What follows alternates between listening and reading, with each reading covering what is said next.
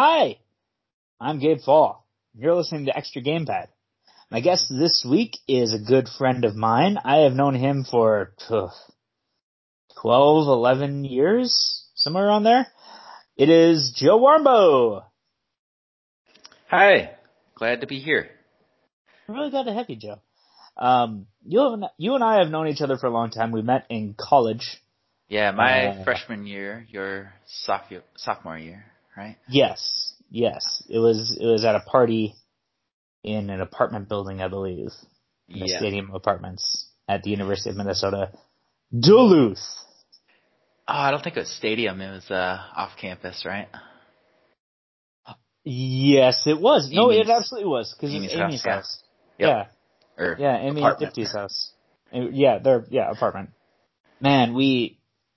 Uh, I mean, we've been over many times. You and I, of course, Yep. have been over like the nostalgia of Amy and Dipty's house and how incredible it was. Yep. If you're listening, if you're listening, Amy and or Dipty, y- your house was really fun in college. Definitely. yes. Anyways, we're not here to talk about college. We're here to talk about video games. Yep. So, we're gonna jump right into it. Joe, what was All the right. first game you ever played?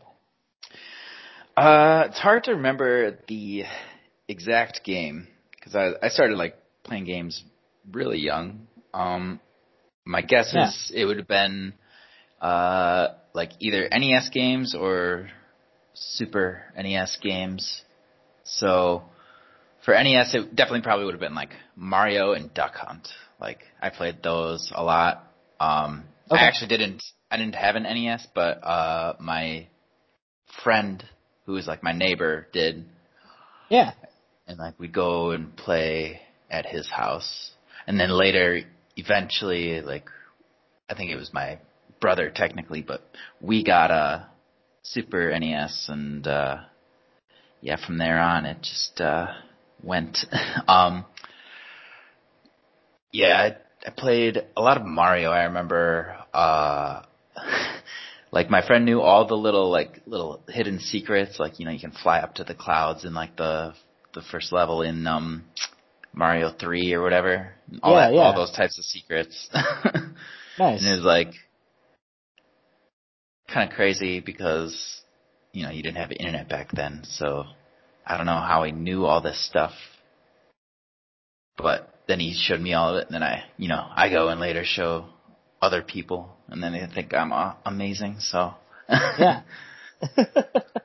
it was kind of crazy, like that that time before internet. The the big example that people always use is blowing into the cartridges hmm to like yeah. clean them out. Oh yeah. Like, I mean, I guess that makes like a little bit of common sense, you know, because you're just trying to get the dust off of the connections there.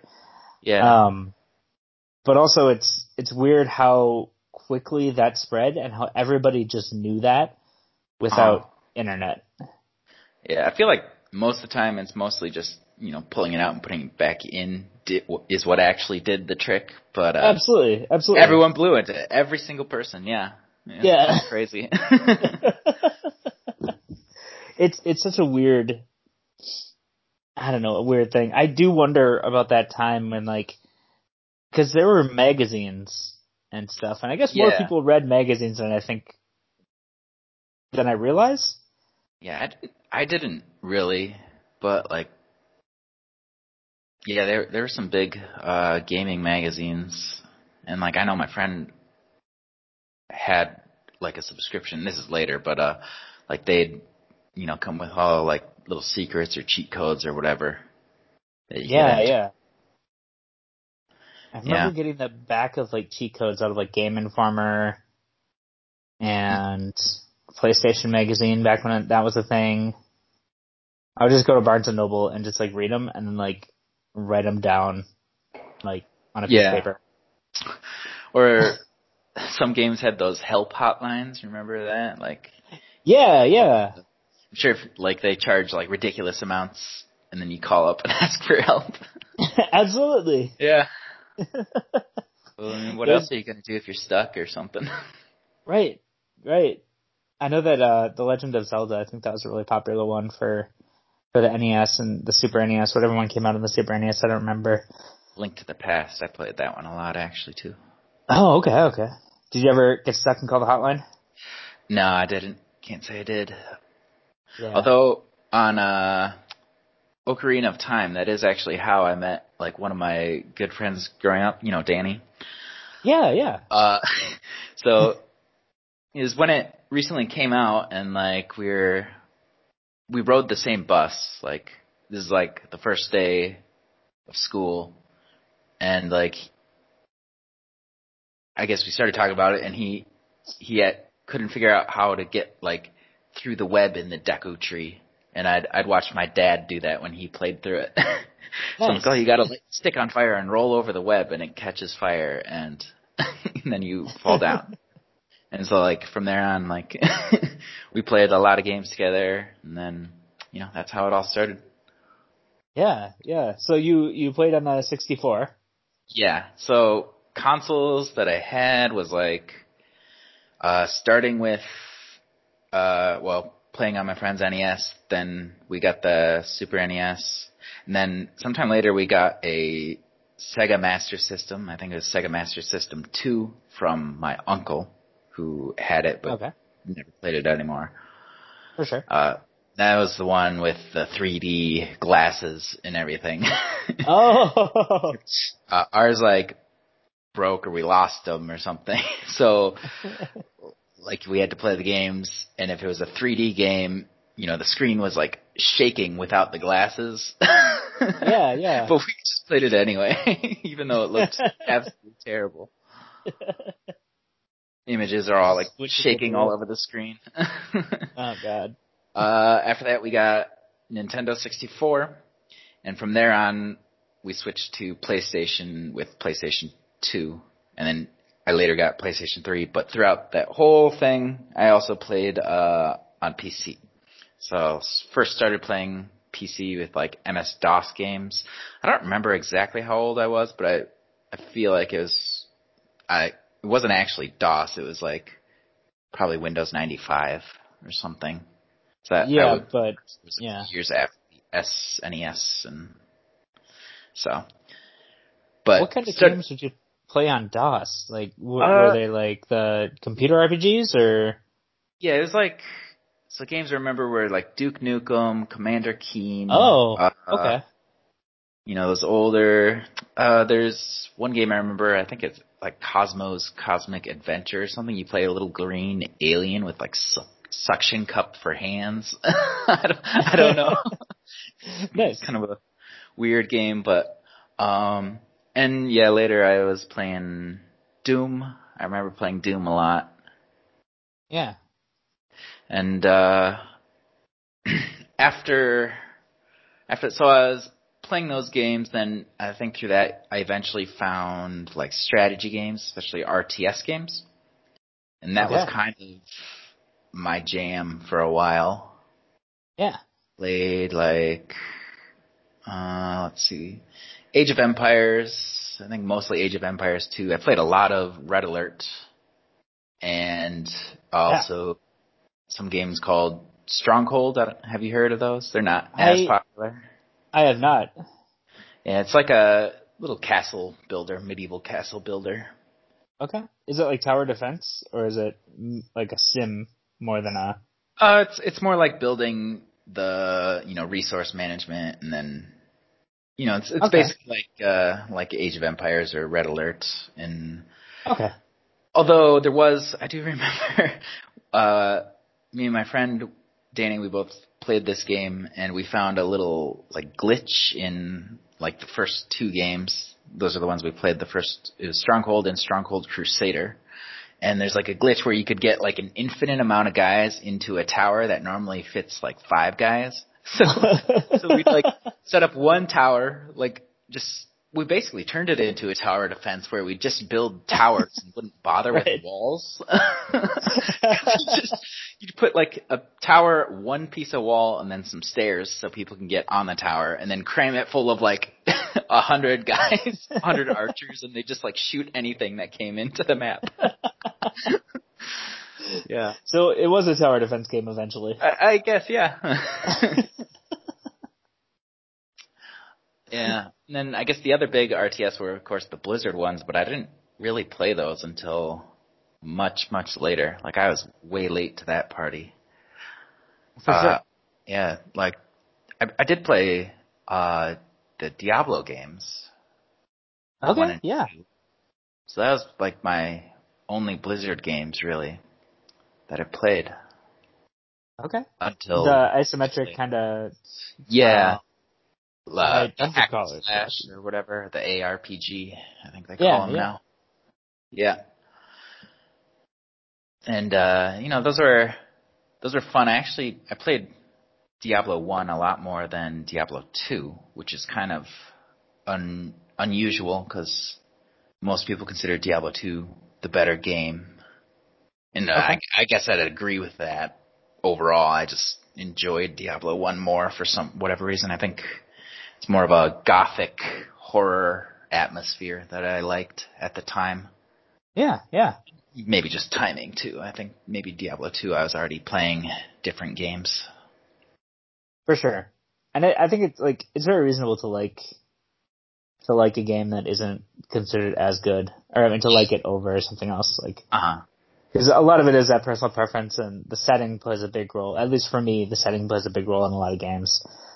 Um, Fallout 4 is a game that I will play forever uh, because I Yeah. like the setting so much. The gameplay isn't great, the mechanics aren't great, but that setting is perfect. And So. did you play Fallout 3 or New Vegas?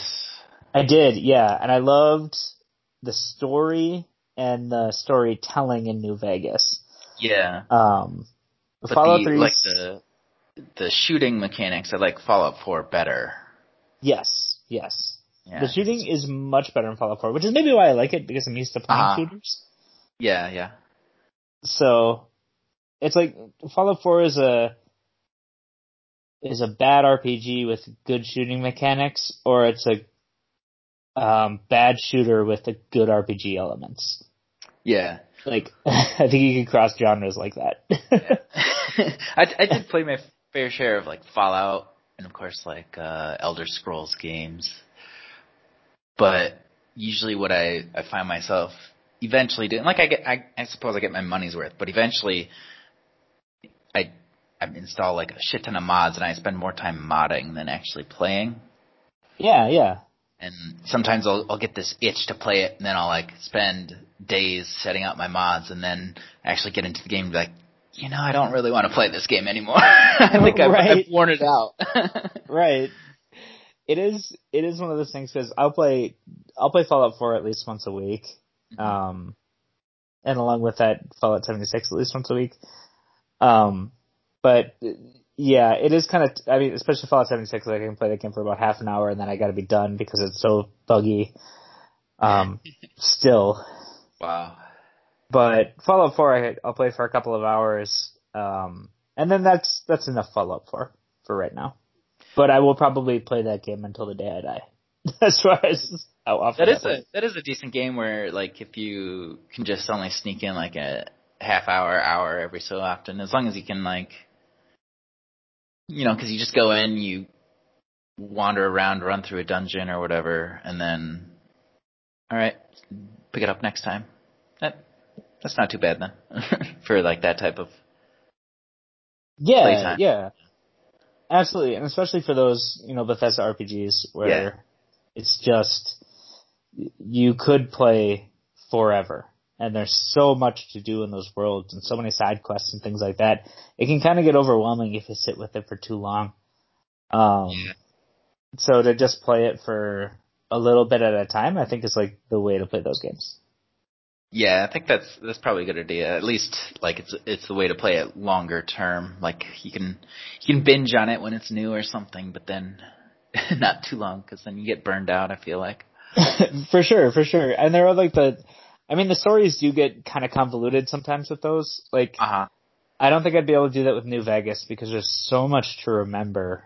And, you know, like, yeah. who did you double cross and who is, you know, why can't I do this mission because I killed this other person? You know, these sorts of things where it's like, uh, you've got to be able to remember those things. I think like main story things is something that you got to get done right away like when you binge it when it first comes out.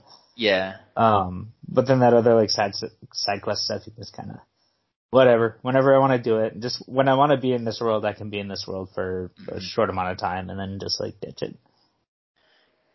Yeah, definitely. Um, one of one of the big problems I have with like those games is I I start a character and then you know do one build and then before I can like even do that quest stuff, I get this idea for another character, and then I so I make a new character, and I end up doing like the same content over and over and over because I keep making new characters. Like, yeah, oh, I want to do it slightly different this way, and then like, I don't think I've beaten the like Fallout 4 main quest line, but I've done like the the earlier quests like 20 times or something. I don't know. For sure. Remaking a new character. For sure. I, I can't tell you problem. how many times, I can't tell you how many times I've saved Preston Garvey out of Cambridge or whatever he is. Yeah. God damn. I tried to do it one time without saving him, and it the game just took forever. Yeah.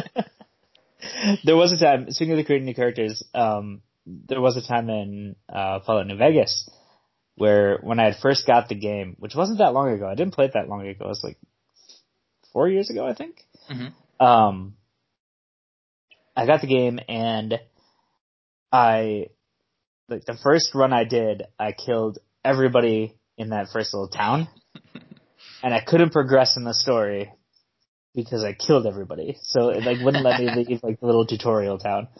Uh, so I had to re-roll again, and like it kept suggesting things and suggesting ways for me to like set up my character. New Vegas uh-huh. does that, which is weird, where it's like it sets your exclu- your explosives skill really high.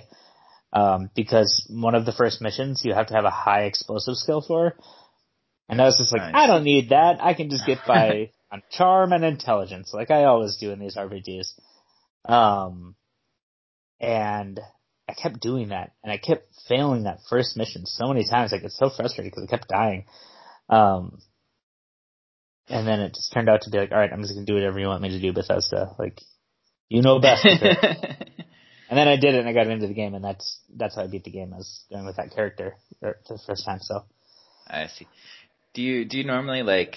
So you you normally run like an intelligence and charisma playthrough first? I guess if you if you kill a bunch of people, do you do you normally do like an evil run through for those types of games? Yeah, yeah. Intelligence and charisma are like my two favorite things to go with, usually. Uh, though I played the Outer Worlds last year uh, when uh-huh. it came out, and, which is Fallout New Vegas in space. Uh, okay. I haven't played it, I, I, but I think I, I think I've heard of it. Yeah. Yeah, it was made by the people who like originally developed Fallout. Um, oh, okay. Obsidian. They went off and yeah, Obsidian. Yeah, yeah. They went off and made their own com- or Obsidian.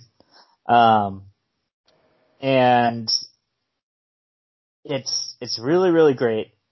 But this time, the first thing I did was I did a Forrest Gump character, uh, who was um it doesn't have, it doesn't have a luck stat, which is a little bit different than Fallout. Uh, so it has an intelligence stat and uh, charisma, agility.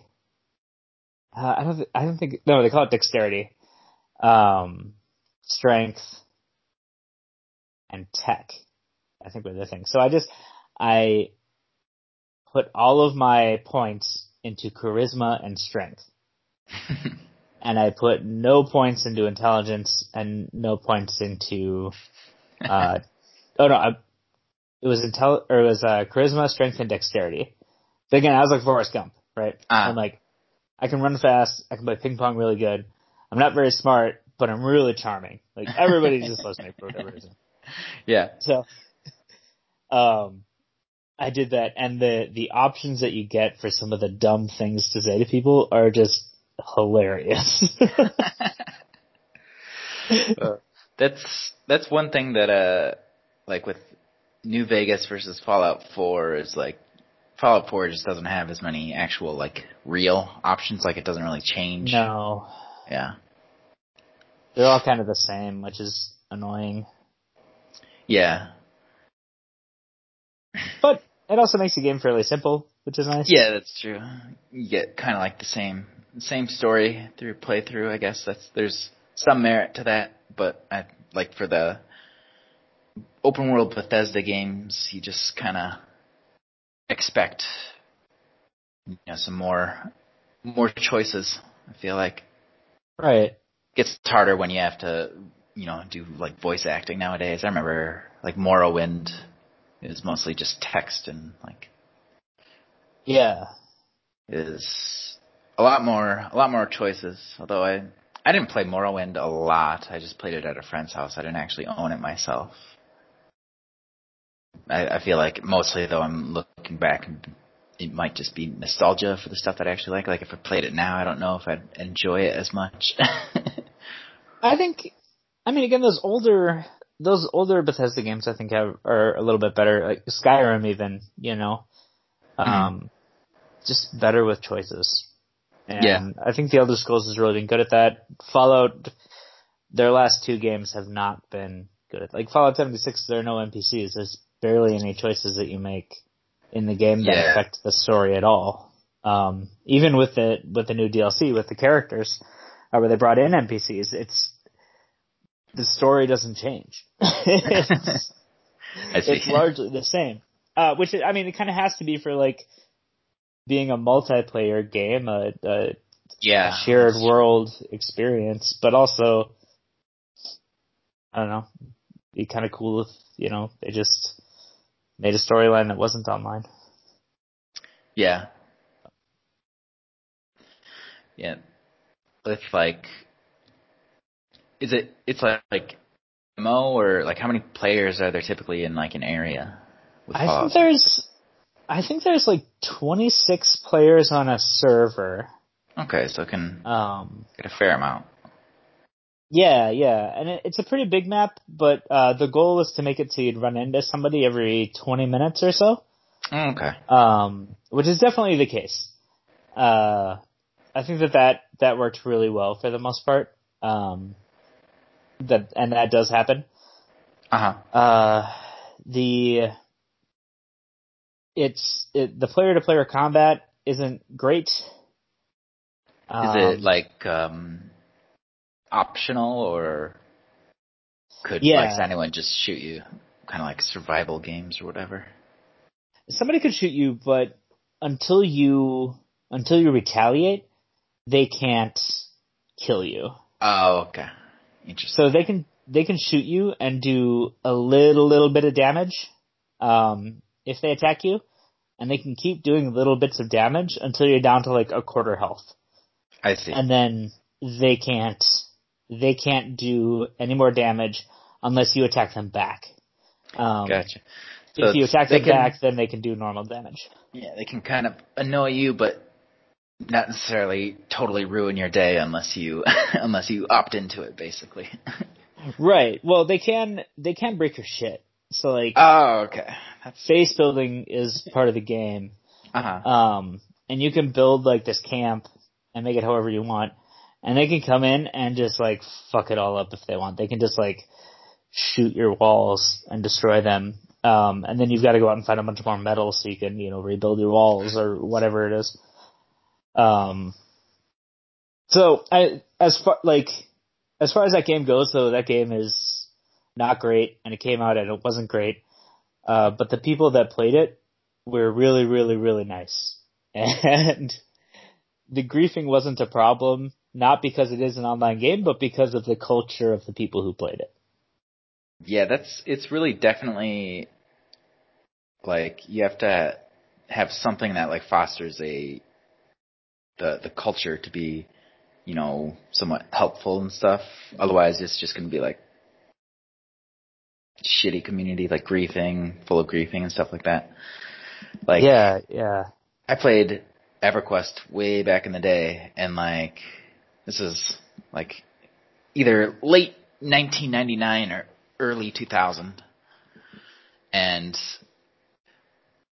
like so I played EverQuest a ton, and like I sometimes get nostalgic. But the thing is, like, it's not the same culture that exists like playing that. So it's like I don't know that I can really get into another MMO because even if you recreated it exactly, it's totally different because it's a different culture, different approach that people take to the game.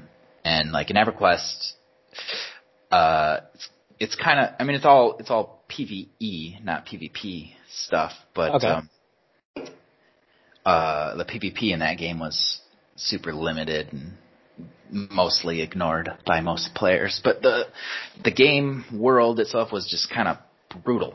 So people just kind of helped each other out, and it was like just expected. Like there are a lot of like community, not real rules, but like community, you know, things that people followed. Like, uh, for example, in EverQuest you can kill steal. Like you can, it, whoever gets credit for like killing something is whoever does the most damage, not who like attacks it first. Oh, okay. So, you know, there's all this stuff you could do that would just like, you know, total griefing. But for the most part, people actually didn't. And p- part of that is because, um, for 95% of players, 90, like, they played a class where soloing wasn't an option, just at all. so if you wanted to get Oh. a group, you couldn't become known as like a dick. Some Right. players would get known to be like dicks, and then they just wouldn't get groups. Only Okay. only a few classes could actually solo in that game, which is poor class balance, but it, I don't know, made things interesting. Well, I wonder if that's a little bit on purpose is to bring that community together in that way. It it definitely was like made to be played with a, like multiple people. It's you. It's not a great game solo. Like, and that was I think definitely deliberate. Like, you, you, you relied on other players. That was definitely a big thing. And this is an older MMO, so it's it'd be like super grindy by today's standards. And then if you die, if you can't find a cleric to resurrect you, you lose like like two weeks worth of experience. Really? oh yeah, Oh my God. like because like every what they call that like hells, and they just took forever to get through. You die, and you if you lost like experience and couldn't get some of it back through like a cleric resurrecting you. Yeah, you're yeah, it sucked. And not only that, like you had to go back to your body uh to get your stuff back. And like it's not like in World of Warcraft you turn into a ghost and like stuff doesn't attack you. That was it wasn't like that. In EverQuest you're like you just spawn back in com- without any of your stuff and now you have to go fight through what just killed you without all your gear. and you have like a week, like three days played time or a week out of game to get your body back. Otherwise, all your stuff is gone. And is that is that out of you lose all your stuff, so you lose whatever weapons you're carrying, whatever armor you have Yep. on. so most people oh like most people kept like an extra set of gear of like their older stuff in the bank so that if they died they'd run equip all that stuff at least for that was more for like uh, melee characters for like casters they can just still use their spells but um i mean that that stuff sucked but like what it did do is encouraged people to do things to avoid that so play cautiously. Uh, like, so now in like modern MMOs, people will like rush through stuff as quick as possible, like that. In EverQuest, you kind of like, you, you, there was a much more cautious approach to the game, and also, Right. like for example, if you join a group and the group gets killed, or even just one person dies, like I played World of Warcraft just a little bit, like every every now and then, and like generally what I'd assume would happen then would be people just quit. Like they just leave the group. In EverQuest, it was kind of like expected of you that you'd like if a group member dies that you'd try and help them get their body back. So if someone dies in like a hard place to get to, like the all five other people might spend like the next two hours helping that one person get their body back, and then they disband. oh, nice. Yeah. So I mean. Oh, that's such I mean, a wholesome community. yeah, yeah. It, it, the game hated you. The game was brutal, so you, you had to be nice to each other. And obviously, there's there's exceptions, of course, but it, it did definitely foster the, a more helpful community. Oh, but yeah, it's definitely definitely a case though where like if uh, with those benefits you have to nowadays find a way to get those benefits using different ways because like no one no one's going to put up with that stuff anymore. They got away with that cuz at the time there was like no competition. there wasn't World of Warcraft back then. right. Was it the only MMO that was really happening uh, at the time or um, it's basically the first successful 3D MMO. There was like Ultima oh, okay. Online at the time was probably as big. Oh yeah. That's a very different game because that's one thing. It's like 2D and it's more. Uh, it it allows like for PvP stuff. So it's like in some ways Ultima Online was a bit more brutal because you also had other players trying to fuck with you, but right. Quest is PVE focused. So, but yeah, like EverQuest was like the king MMO up until WoW, basically. That's what everyone was trying to emulate. It wasn't yeah. uh, wasn't WoW killers or WoW clones. It was EverQuest clones and EverQuest killers.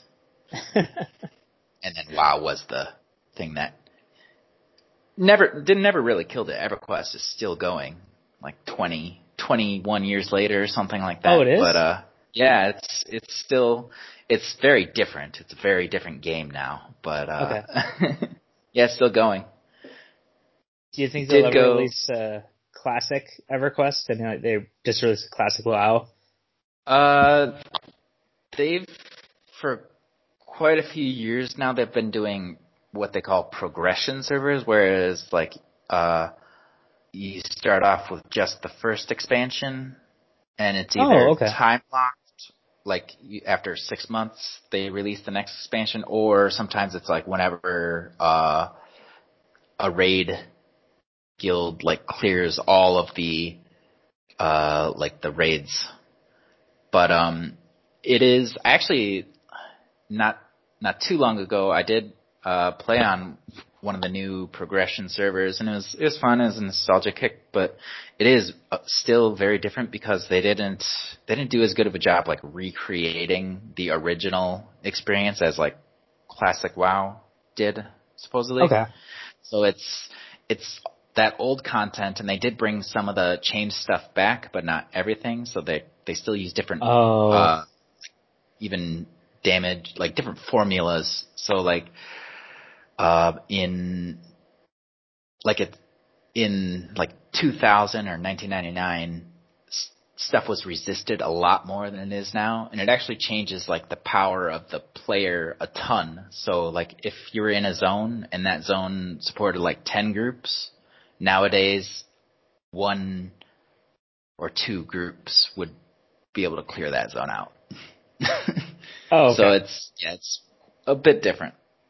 Uh, it's kind of kind of weird because like so in EverQuest you you level up by like actually killing stuff. Like you sit in one spot. Like I said, it's dangerous, so you find one safe spot to sit, and then pull stuff to you to kill for experience. There's there's there's not that much questing in EverQuest, ironically. Uh, um, but so there'd be little designated camp spots that people would just all right. All, you get all of these mobs to kill, and this is your group's mobs. That's your camp. Uh, so back in the day, like if you go to a zone and there are 10 of those, now they like merged a bunch of them. So it's, uh, only like two or three instead. So it does, that's actually one of the main reasons I stopped playing when I recently did the progression server is I got sick of, there's only like, I got to like level in my 40s and the level cap is 50 and I, there's only like three zones really that are good for like grouping in for experience at that point because that's it's still just the first expansion. There wasn't a lot of content, Right. and I just got kind of sick of it. like Okay. the same three. Well, and it's really the same two because one of the zones is entirely underwater, and no one wants to deal with that shit. So For sure. For sure. Underwater Yeah. levels of video games is notoriously bad. Yeah. Oh yeah. I don't. I don't think there's a single thing, single one that I liked. I mean, it made it in interesting because there's like a raid in there too. So it's organizing a raid for that is it sucks, but it's also interesting. You know, Yeah, yeah, yeah. because you have to get like you can't breathe underwater. You have to you have to either use spells or find magic items or whatever that lets you breathe underwater. And if you, if you forget, you're you're gonna die. yeah. makes it hard to like cast spells because you get pushed around by the whenever you get hit you get pushed around and stuff so it's i don't know it's Oh, interesting 'cause but god not, you can't stay in one spot because it's water. yeah yeah it's it makes it interesting but it, it no one likes it no one actually likes sure. it For sure, I think I get it. um, do you still play every once in a while? You still jump in? i i'd i'd kicked the habit for several years and then i i jumped in because like a friend's account was already activated so i didn't have to like start it up um but i don't know i think i think i'm finally now done with it for good Okay. Okay. and i played this game on and off mostly on for i don't know 10 years 15 years maybe Ah, and then and then just hopping every occasionally, like maybe once a year at most, if even after that. But yeah, that that game dominated my childhood. Like my mother hated EverQuest because I played it, my brother played it, my dad played it. oh my gosh. originally, originally my brother got it, and then uh, my mom asked my dad to like play it a bit to see if it's like you know an okay game to play. Yeah. Granted, this is the same person who had like five year old me playing Doom, but but uh, yeah, so he played it just to like see if it was okay, and then kept playing it. And then, of course, I played it too on my brother's account. The only time that I'd have to play it was like before school. So we'd wake up, my brother would play it until he had to leave for school, and I had, because I was in, well, like still in elementary school, he was in middle school. yeah. So I had a little bit longer after he left. So I, I had like maybe an hour, an hour window to play the game until I finally got my own account. And then yeah, so using this is back on dial-up too, so the the phones were always always used up using the phone line, and then we'd always like have to fight about the computer. We'd have two computers side by side, and like we'd always like have arguments about who gets to play the computer because like my sister would also want to use the computer. She didn't play EverQuest, but she played like The Sims and listen to music Yeah. and stuff on. And uh so uh, we had this whole system where like you have to give like a half hour warning. Like all right, I get to use the computer in a half hour, and so it'd be like, uh, then you have a half hour wait before you can like give someone a half hour warning. So you can play basically play in an hour interval. And like we had the whole system basically set out where it's like all right you play for basically is just hour intervals that we'd schedule like the whole day worth of who gets to use the computer. Nice. Yeah, it was uh, fun times. And it was Yeah, something. I mean, that it, did it work out pretty well, or were there still was it still Uh, it can be it can everybody? be very problematic with EverQuest because older MMOs like are a huge time sink. Like you get in game, you can't in EverQuest you can't solo, so you get in game, you have to find a group, and then you can only play for 45 minutes before you have to leave. Right. So it's uh, it it it was difficult, but uh, I mean, what else were we gonna do? We're still gonna play that game. I think yeah. Yeah, definitely different different games were better for uh, that that system than an MMO. Like I played a lot of uh, strategy games, like uh, RTSs, but what kind of killed our, all other RTSs for me was I found uh, the Total War series, mainly like Yep. Rome Rome Total War, the original one yeah, yeah. which is not an RTS. It's like a you have like a campaign map that's turn based, and then when you fight battles, it's real time. Oh, nice. And I really liked that because rather than like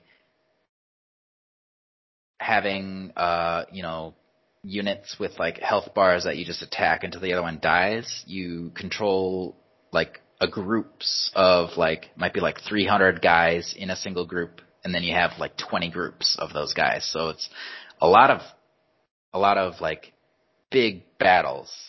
And uh ra- rather than uh just like slaughtering through uh the basically the goal kind of kind of like real battles whereas you get the enemy to run not just slaughter them and then once they run that's when you start slaughtering them but uh so there's this whole like fatigue and morale system in the game that just made it really fun for me. I didn't play it like online against other people much.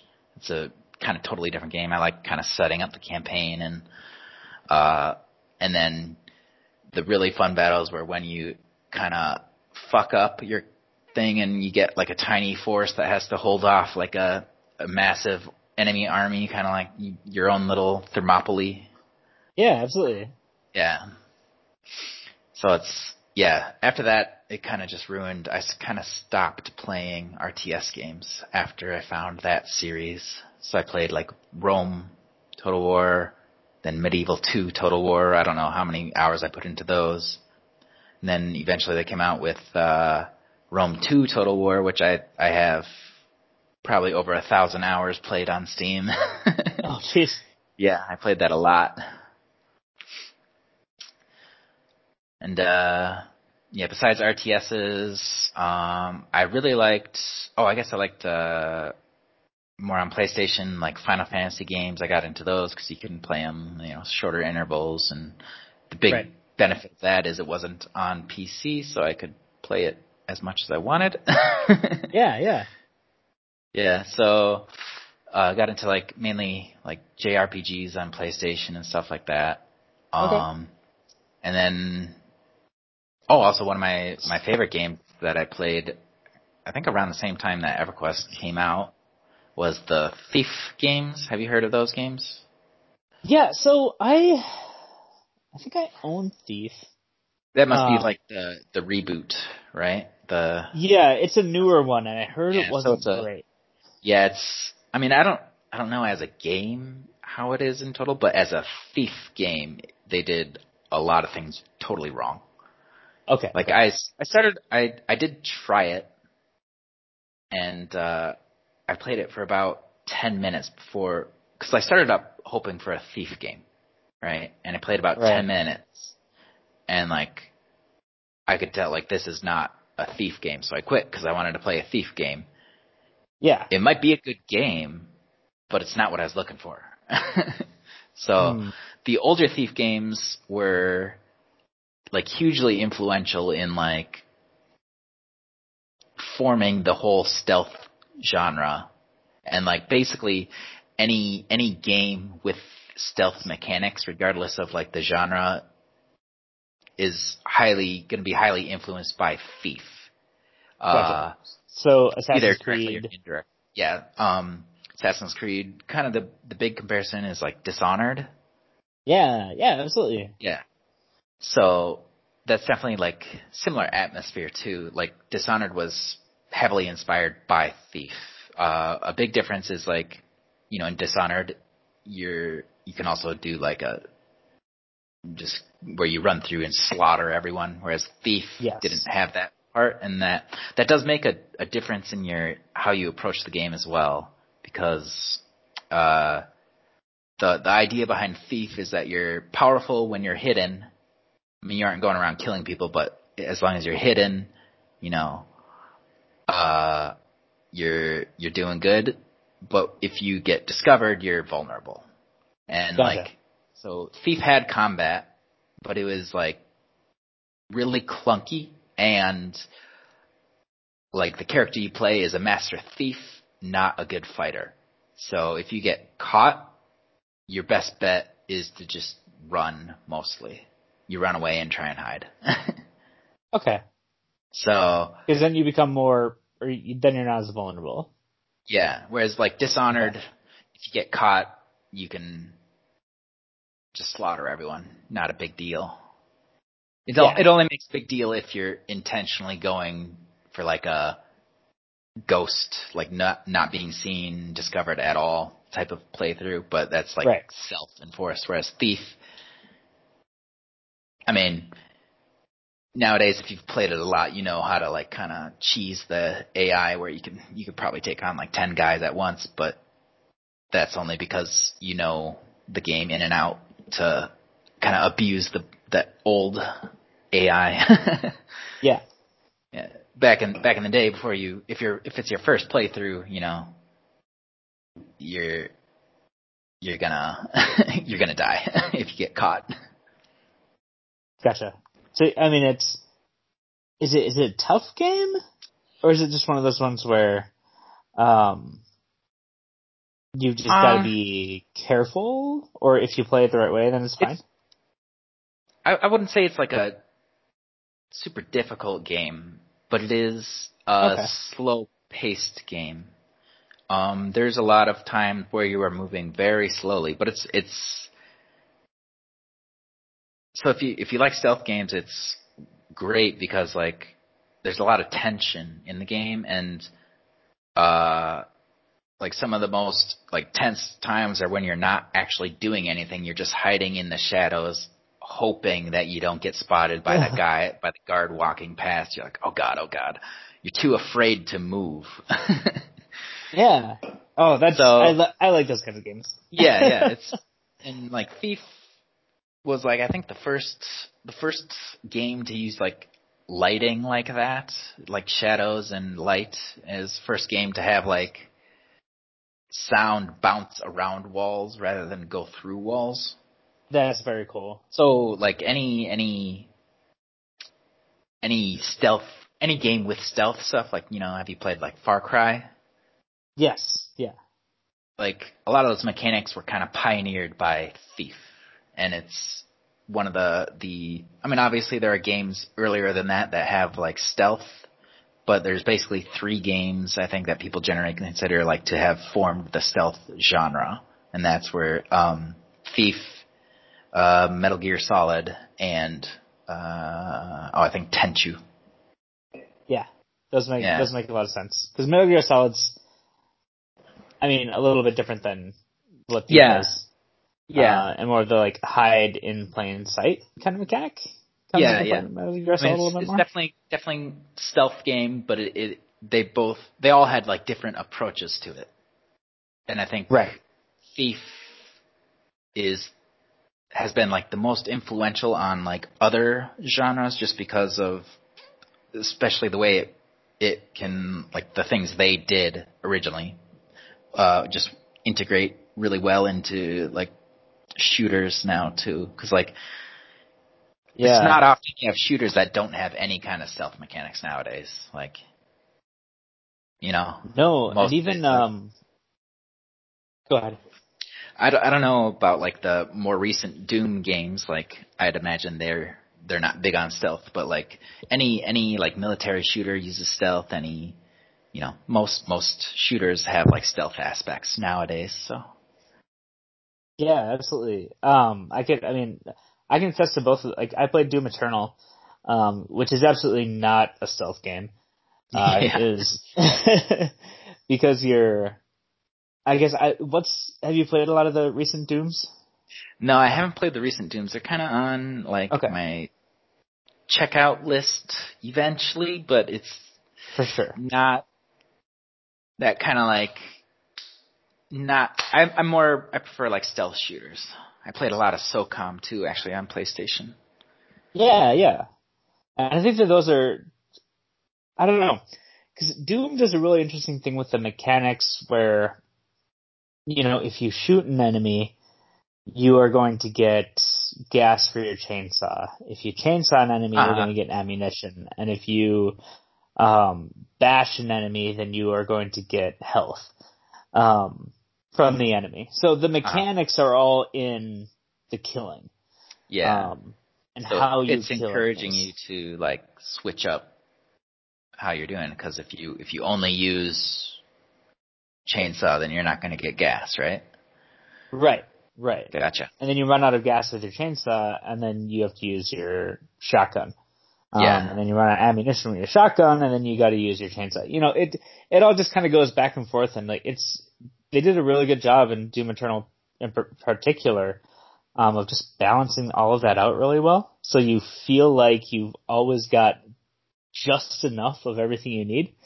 Mhm. Um, I don't think there's a way that you could sneak around in that game without having everything you need, you know, or avoid killing enemies yeah, and that's and that's you need. definitely not the way they want wanted the game to be. That would not be a Doom game if you're sneaking around. Right, right, right. But now, what that used to be like the norm for first person shooters, and now that's kind of that's that's a little unusual in modern times for that you just it's like a run and gun. That's the more unusual thing now is most games are kind of mix in other other elements, Yeah, um, either RPG elements or stealth. yeah, totally.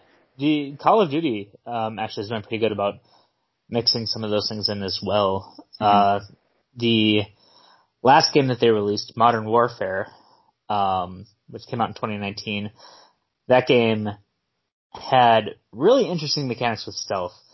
Um, even one level where you play as a clerk in a or an office. I shouldn't call it a clerk. It's an office worker um, in an embassy, and you need to sneak through the embassy. And it's all in third person uh, through the view of these security cameras. Um, so you need to kind of, I guess you play as the main character, and you are kind of telling this office administrator where to go. Um, I see. As they, as she sneaks around the office avoiding these terrorists. Um, it is a really fun level. Interesting. Like they managed to get some third person in there, even though it's like mostly a first person game. So yeah, yeah, it's it absolutely looks like they're, game, but they, they're definitely like experimenting with like getting different different gameplay in mixed in there. Yeah, yeah. And there were even there was even one um a Call of Duty game not too long ago where they had optional missions, like side quests. Oh, Not the optional like I know in Modern Warfare 2 I think it was where it was optional because it was so graphic or so oh horrible. yeah, the what was that called? it was no Russian, I think was Oh yeah, the that's it. Yep. You had, to, you had to like run through an airport killing, you know, civilians. Uh, I didn't I Um, didn't play that one, but I remember like the news articles uh, for that. Oh yeah. Oh yeah. They they really pushed the envelope there. Yeah. Um, that was that was a weird time in news and video games, but uh, it, that was around the Mass Effect. Like everybody's saying that Mass Effect was an alien sex simulator and everything oh, like that. so stupid. Oh, I remember that. it's like no, that's not true at all. There's one sex scene in the whole like in one playthrough if you choose to do it. Like Yeah. Ugh. Oh. Anyways, um, yeah, so they they do interesting things. They had the side quests in one of the games. Uh, and that game was also a pretty good RPG.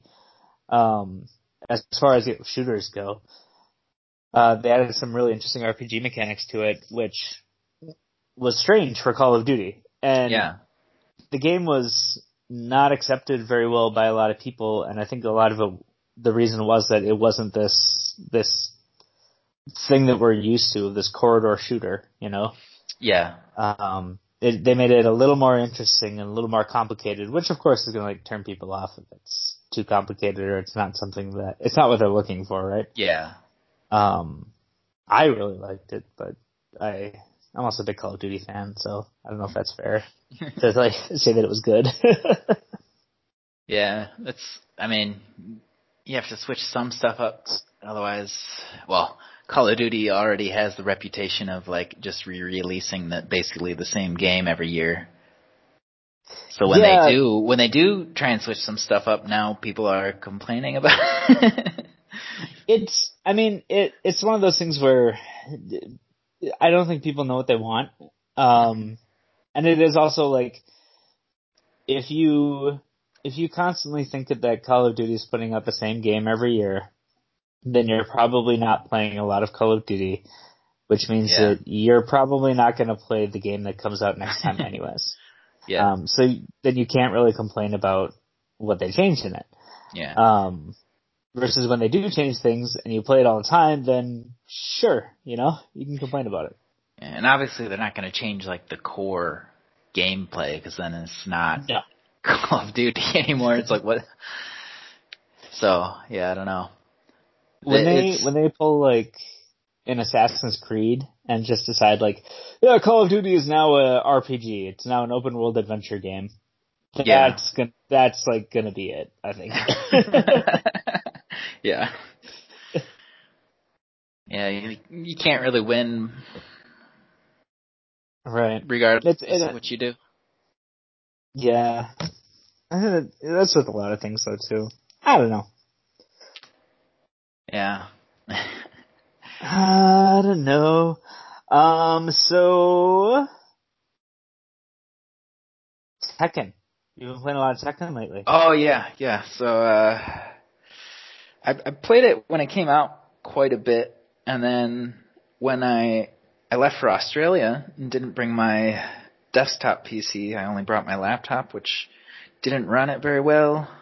So I had to Okay. like kind of put it off for a year and then I didn't start it up until recently again. So I basically stopped playing it for, I don't know, year and a half, almost coming up on two years, but I started playing it recently and I got really back into it. Nice. it's a, it's a, it's a hard game. Yeah. Cause, uh, you know, I've, you have to practice so much just to like, you're gonna play online with someone who knows some bullshit thing that there's one way to get out of, but you have to know how to get out of it, and if you don't, you're, you're screwed. like you've lost the game, sure. you've lost that match. It's just a lot to learn. Um, even, even just like basic movement technique in that game takes a lot of practice. It's not a difficult input, but like you have to build up the muscle memory. And that's just to like move properly. Do you play on a mouse and keyboard?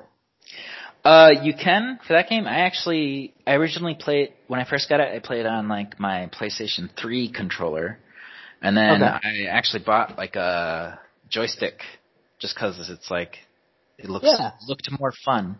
So I'm like, I'm Yeah. gonna get that. It, is more fun for me, um, but there's not nec- it's not necessarily like better. It doesn't really give you makes some things easier, but other things harder. So people play with either like joystick or a controller, like a PlayStation controller or mouse and keyboard also works fine. Actually, keyboard can make some of that movement technique a lot easier, Oh, really? Yeah, but you can't really use keyboard PlayStation.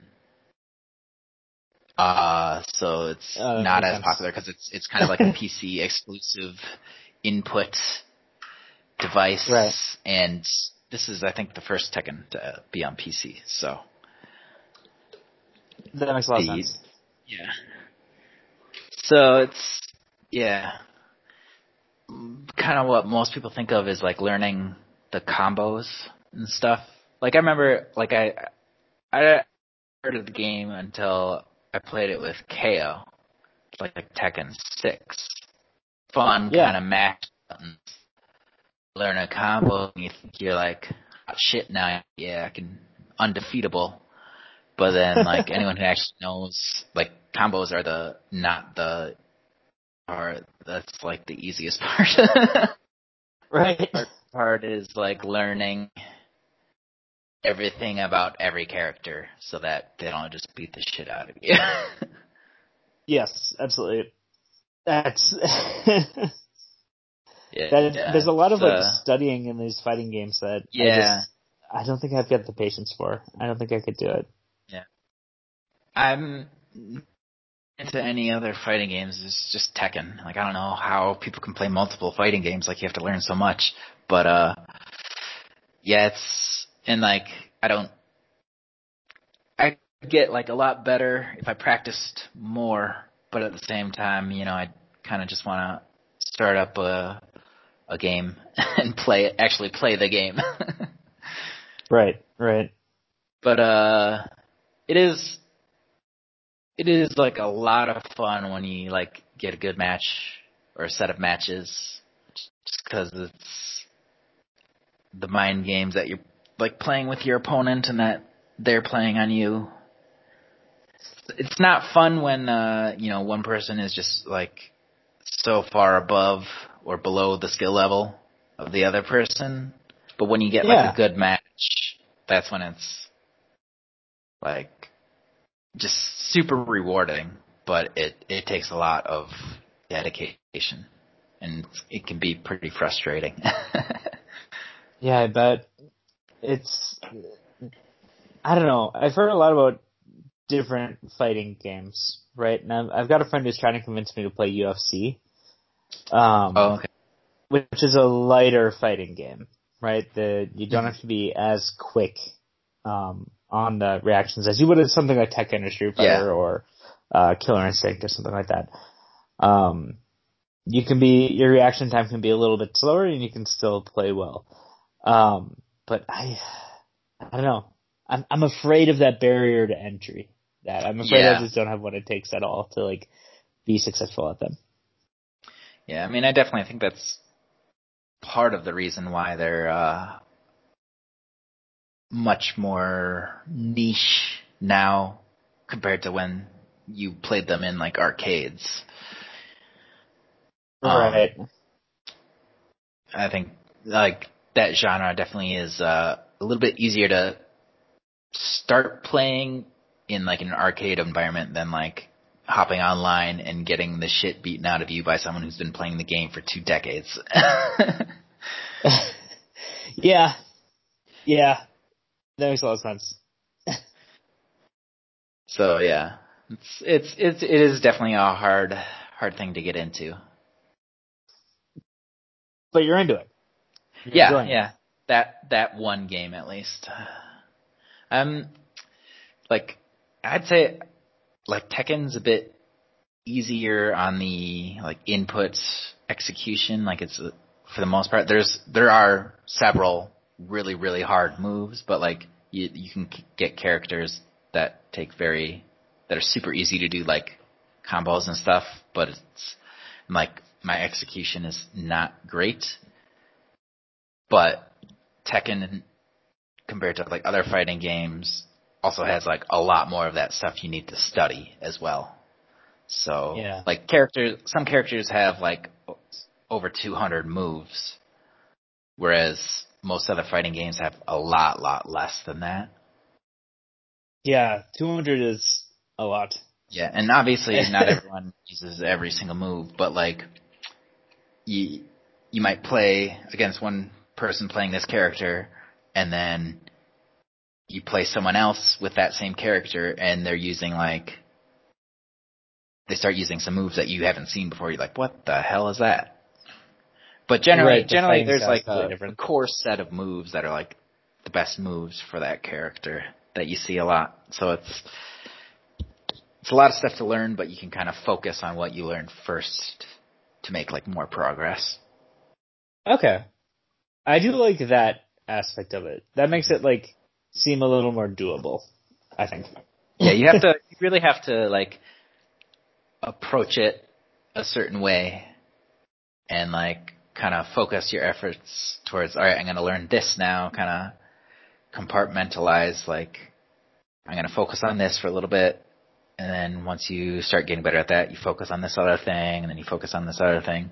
And you have to kind of make it about uh learning, like improving rather than like winning the matches cuz like you have to you have to basically you have to look at it like all right, I'm considering this winning as long as I learn how to do this thing during this match.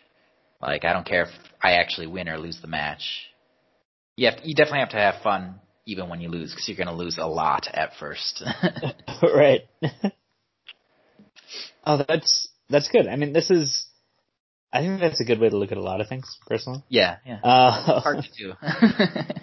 yeah, yeah, that's really hard to do. for sure. Um, Yeah, yeah. I But- like that though. I like that a Yeah. lot. the whole whole approach to life. life lessons here on Yeah. Extra Pat. Yeah, yeah. That's what the show's about, is life lessons. Um, I want to go real quick into you, uh, or just ask you one more question, because we're running Sure. a little bit long here. Um, Oh, sure, sure, sure. I want to see, actually, how long have we been recording? An hour six. Yeah, we're running a little bit long. Um, so let's jump into the last question that I've got on the list here. Right. Uh, what are you looking forward to in the future of gaming? What interests you the most? mostly for me, um, like the, I feel like they're always pushing better and better graphics, and it's like, yeah, that looks cool, but I'd rather have like improved like AI, new like experimenting with different uh gameplay things for like within even either new not just new genres but like new ways to do like current genres. So for me, Yeah. like I like a lot of strategy games, and in those games, like finding like AI is hugely important, but there hasn't been a lot of innovation because basically it's hard to make an AI that is both good and doesn't feel like it's cheating. Right, right. So like any improvements there, and I guess uh, with like the machine learning stuff, maybe we'll we'll see some big big jumps there because it'll it's not just straight up cheating. It'll kind of have to learn. Obviously, they still have to limit it because it's computer. It's it's going to play better than you. Right, yeah, of course. uh, but yeah, it seems like a lot of games focus so much, at least a lot of big games focus so much on improving the graphics rather than like the gameplay. yes. Like they find they find one they find a good um you know, they make a fun game, they get their game, but then they don't experiment as much. Like that that is one thing I kinda liked about Final Fantasy is like every Final Fantasy is different. Not just like a different story, but like they different combat system. They they were not afraid to experiment with some stuff and then you have I mean Yeah. That did make some some of the games not as good while others were you know like I liked Final Fantasy Final Fantasy 7 of course is like basically the favorite one. I really liked that uh the whole system with like I don't have you played Final Fantasy 7? yes. Well, no, no, not seven. Sorry, I played eight. Oh, okay. Oh, okay. Um, I haven't played seven. I also haven't played the remake of seven. So I played Oh, okay. none of seven. Yeah, I haven't played the remake, but like in the original, you like the way you equip like materia and they interact. That was super fun. But then Final Fantasy VIII came around and I didn't like like the story parts were fine. Uh, it had a fucking amazing soundtrack. I really like Yeah. the soundtrack. Final Fantasy a soundtrack fucking slaps. It's awesome. Yeah, but the but the like the junction system in Final Fantasy VIII that they got, where you like basically made it so I didn't bother with using magic at all because like yeah, yeah. I wanted to hoard hoard all my magic things because I need to equip those to characters or whatever to get stats, and then also like leveling was kind of fucked up in that game. It was. Yeah, It was. It, it was. That game was so weird and so different than any other game I had played with- at the time. yeah. Yeah, it was. It was really difficult. I got stuck a lot in that game.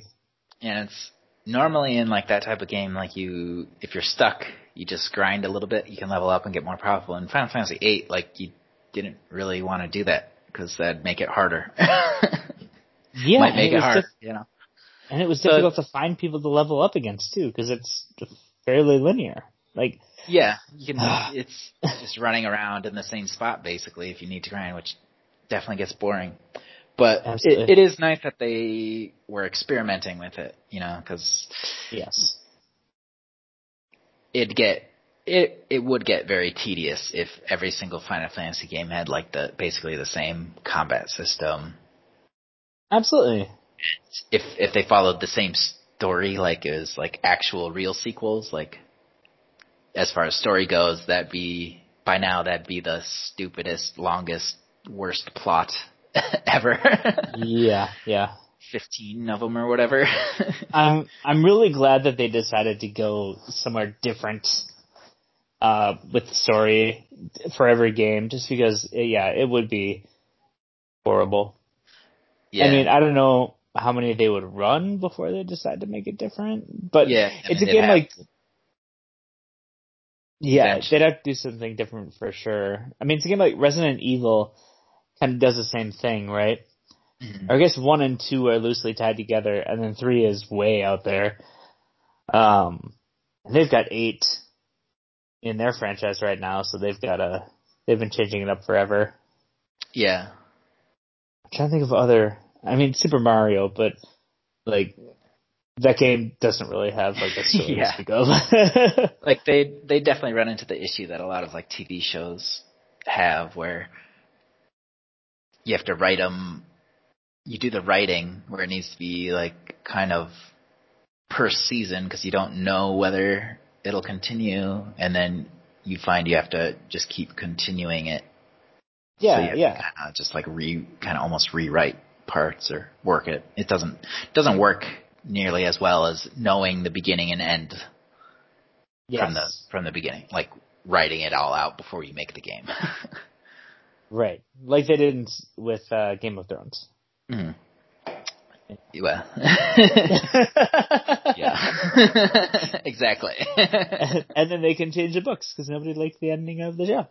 Uh, Yeah. You can just change everything else. Um, just when you talk about innovation in games, um, and the things pushing that forward, uh, I think of the Dice Awards that happened earlier this year, uh, in 2020. Um, there were a lot of different and weird games that came out in 2019. Uh, some of which were Death Stranding, uh, by Hideo Kojima. He's a Metal Gear Solid yeah, director. Um, he came out with basically like uh, a Paperboy remaster, uh, where you just go around delivering stuff. But there's all sorts of crazy ideas, and the whole mechanic of like walking down a hill and having to hold the right and left, you know, bumpers as you're going down the hill to try to keep your balance, that sort of thing. Like really Yeah. interesting gameplay, and of course, like you'd expect that from somebody like Hideo Kojima. yeah, Um, and not only did that game have the graphics behind it and all the power in the world and all the money in the world going into this game, um, but also these interesting gameplay mechanics.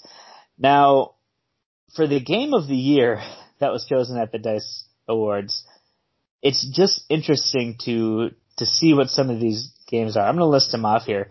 Um, cause I think it speaks to what you're saying about how graphics aren't as important in, in as gameplay. Um, so here are some of the games. Control, which is an absolutely gorgeous game. Um, one of the highlights of 2019 as far as good looking games go. Uh, Uh, Death Stranding, also gorgeous game. Weird story, interesting story, um, interesting mechanics in it as well. Uh, Disco Elysium, which is also a really pretty game. It had a little different art style. mhm. Um, it's a it's a computer RPG, a CRPG, so it's a little bit different. Um, it, there's not as much animation in it as there are with some of these other games. yeah. And then Outer Wilds was another one here. Yeah, I've heard that was really good. I haven't played it. Like- I will evangelize this game to the end of the earth. Outer Wilds is a fantastic Ah, game. okay. It is. It is. check it out. Yeah, it's really physicsy. Um, deals a lot with interesting physics problems. Uh, I would say largely a puzzle game, a rogue-like puzzle game. Okay. I want to say. Okay. Um, really interesting, really fun. Uh, but the art style is also very simple. Um, Right. and does not look particular, it's pretty, don't get me wrong. But if this isn't in 4K, I'm, I'm gonna be fine. gotcha. Um, it looks and just, it's like graphics are nice, but like they're not as important. Art art style is is important. Like you know, it can be Right. low quality, but like the art style is good. Then it's it's basically timeless. You know. yeah, absolutely. And I think that's what Outer Wilds has. And it's Yeah. got the, it's got the gameplay to back it up. Out of all of these, I think Outer Wilds has some of the funnest, most interesting Oh, okay. gameplay. Uh, it's got really interesting mechanics that you can play with. I'll have to check it Uh. The last game on the list, the game that won the Game of the Year from the Dice Awards, uh, is Untitled Goose Game. Which, I've heard of that, but I don't. Really yeah, remember. the the graphics are trash. Uh, the art style is also trash. It is strictly a game about mechanics. That's all it is. Is a a silly stealth game where you play as a goose and you just try to annoy people. I see. Yeah. It's it's fantastic, uh, but it's it's one of those things where it is pure gameplay. This is the graphics are not interesting. The art style is not interesting. Um, it's just a lot of fun to annoy people as a goose, and just kind of wreak wreak havoc on this little tiny English village that you're in. It's delightful. it's really delightful. Well, I'm I'm glad that like you know, well, especially we're we're seeing kind of like a an increase in like the indie game market. So that's Yeah. that's really a good thing because it's it's the indie games which are more free to experiment because they don't have to make a bunch of money for shareholders and stuff. They can they can take bigger risks because worst case scenario you wasted a lot of your time Right. and your right. own money, but you you're making it because you want to make the game. You're not, you know, if it's successful, then that's amazing. But it's like that's not really the reason you started making it in the first place, probably. Yeah. It's, it's, I mean, it sucks when the game doesn't go over well, especially like, if it, I mean, granted, also like, I think as a developer and as somebody who's just self-employed in general, like you should probably make good financial decisions. Yeah, yeah. Not, you know, like, You you definitely shouldn't get into making an indie game expecting to make a lot of money. yeah, yeah, that's what I'm trying to say, yeah. yeah. so, um, don't, you know, don't sell your house or become homeless because you're trying to make a video game. yeah. Uh, but also, it's really nice to see people that have that freedom to do whatever they want because Mhm. they make cool stuff. Yeah, like definitely a lot of like the more interesting uh changes in terms of like gameplay has feel come from mostly indie games nowadays. So Absolutely. Absolutely. An Untitled Goose Game is is up there. Probably also heavily inspired by Thief. yeah, Metal Gear Solid. So I think it's appropriate to to Yeah. throw that in the ring and kind of tie this show up with a nice little bow. What's that? What else are you checking out? Untitled Goose Game. Yeah, uh, both those games right now are available on Xbox Game Pass. Uh, you can use it on PC, and you can get like your first month for a dollar. So if you just Oh, want to yeah, check yeah. both those games out for a dollar, then like that's something you can do. You, yeah, I mean, you do have to cancel the membership, right, or it'll charge you. Yeah, yeah, yeah, Um, yeah. So you could do that. yeah. You know what else They're you can both- get for a dollar is the the Thief games when they're on sale on Steam. They're like ninety eight cents each. Nice, nice. yeah. I'm gonna look into that when I get a PC. Yeah. I mean, at least I mean they're twenty year old games, so you don't you don't need anything great. It just needs to be anything that can run Windows can run those games. I might. Well, the I tried to. I got a Steam code from somebody, um, from this other when I was on a different podcast. Uh, this guy gave us Steam codes to play his game, Mhm. and his game was very very simple. It was um, very much an indie game. Again, like we are saying, really interesting mechanics. Um, I just I couldn't play it. It was the input was so slow from my arrow keys to Oh. the computer. It was like half a second behind, and that made a world of difference when I'm trying to play this game. yeah. Um, the name of the game, by the way, was Color Jumper. Uh, it's developed by a guy named Ben Burns. He's a developer out of the Twin Cities here. Um, so also if you get a chance, and you listeners, if you get a chance, check out Color Jumper on Steam. It's, it's really, I mean, I can't really say it was really fun, but the people I've talked to who have played it, so people that I trust that have, that have talked to and played it, had a really good time with it, so. It might be fun if you can actually run it. Right, right. So at some point I would like to play Color Jumper. It is for the Switch now too. So if you've got Oh, a okay. Nintendo Switch, you can uh, play it on there. Um, he just made a port of it. I asked him to make a port for Xbox. He said no. didn't, didn't listen. You're not that special, I guess. That's fine. That's fine. I know he works hard, so I'm not about to, you know. I'm not gonna force myself on him. Um, is there anything else you wanna you wanna add? Anything else you wanna talk about, Joe? Uh, I think think we kind of covered a lot. It's already pretty long, I think.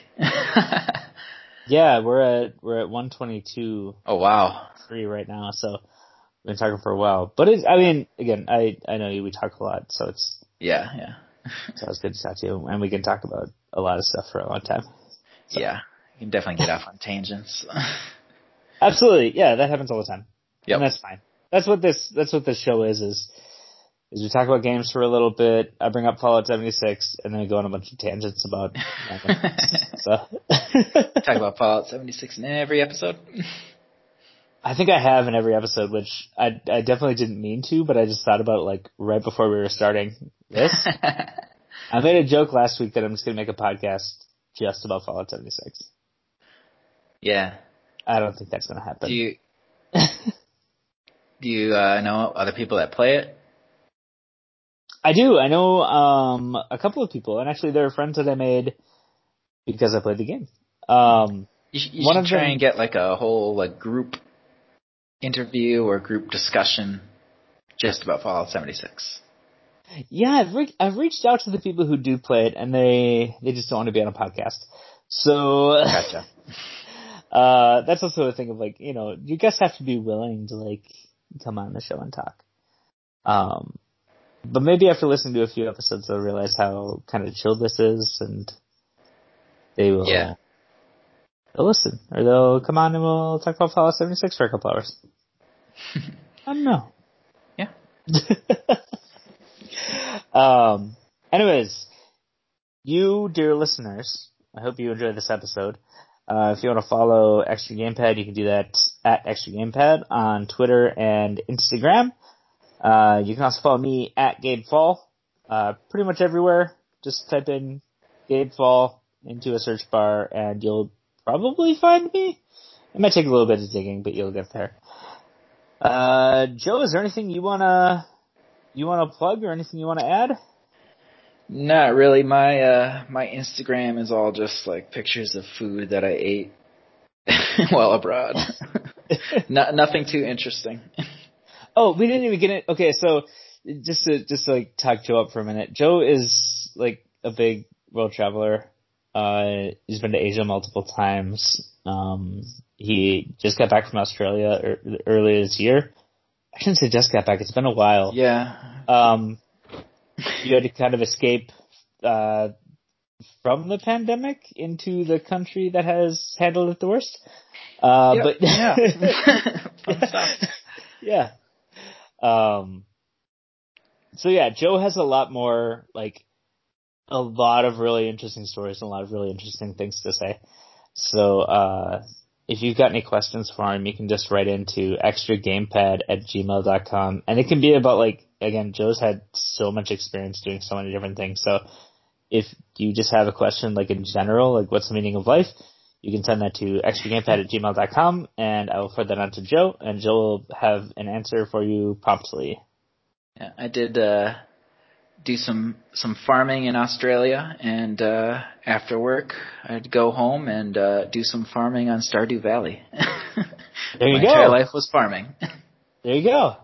In one way or another. Yep. You also did some romancing in Australia and did, did you do any romancing in Stardew Valley? Uh no, we didn't have a, a multiplayer set up then. Oh, okay. Oh wait, no, we did. We did for a little bit. Yeah. Oh, I don't know what kind of I don't know what kind of romancing options you had in the game in terms of like, Like, could with you other romance- players. Yeah, But, could uh, the player characters? I Yeah, don't know. yeah, you, you can do the NPCs. For sure, for sure. yeah, got to get them all. Gotta get them all. They're like Pokemon. Oh, Yeah. I don't know if you can do polygamous marriages in that game. I gotta play more Stardew Valley. I'm sure there's a polygamy mod. There's gotta be. There's gotta be. I love mods. Uh, yeah.